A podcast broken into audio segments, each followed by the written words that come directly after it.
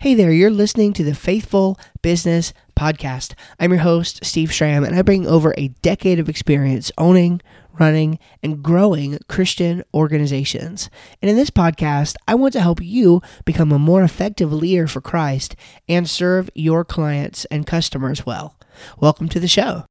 Why is it that Starbucks can charge 3 to $4 per cup for a beverage that most Americans were used to paying 50 cents for? And that many more could drink nearly free at home. Why does something just seem different about ordering chicken nuggets from Chick fil A rather than ordering them at Burger King? Why can Apple charge thousands for a computer with less impressive hardware than other computers, which only cost hundreds? The chief answer is that each of these brands understands something about making and selling products. What you offer is not nearly as important as how you offer it. The other day, I was rereading one of my favorite books, Story Brand by Donald Miller. Now, he contends that one of the ways to bring your customer story to a successful ending is by helping them win some form of power or position. That is, to tap into their need to achieve some sort of status.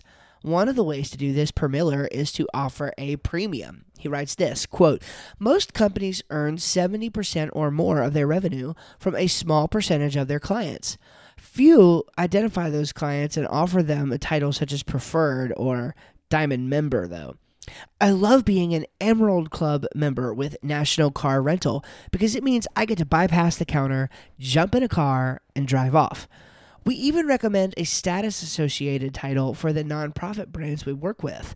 People will be much more likely to donate if they know they are an anchor donor, and even more likely if they get special privileges like updates from the founder or access to other anchor donors at fundraisers. Close quote.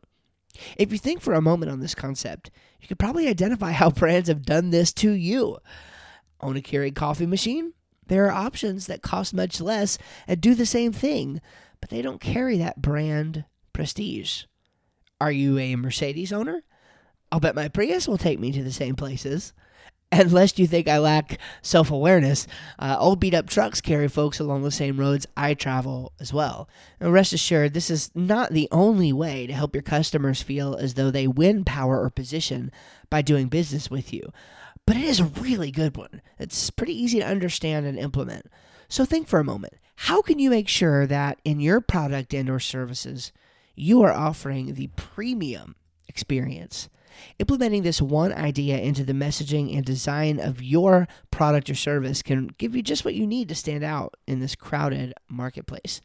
Now, if you're not sure how to get a competitive edge for your product or service, you can just head on over to the Pick My Brain page on our website and schedule a consulting call with me. All you have to do is go to faith-fullbusiness.com slash pick, faithfulbusiness.com slash pick, and we can talk with you there. God bless you. Thank you for listening to the podcast for another week. This is a short one, but uh, hopefully one that helps you understand that you have to bring it. You have to bring the premium experience if you want to have repeat clients and customers.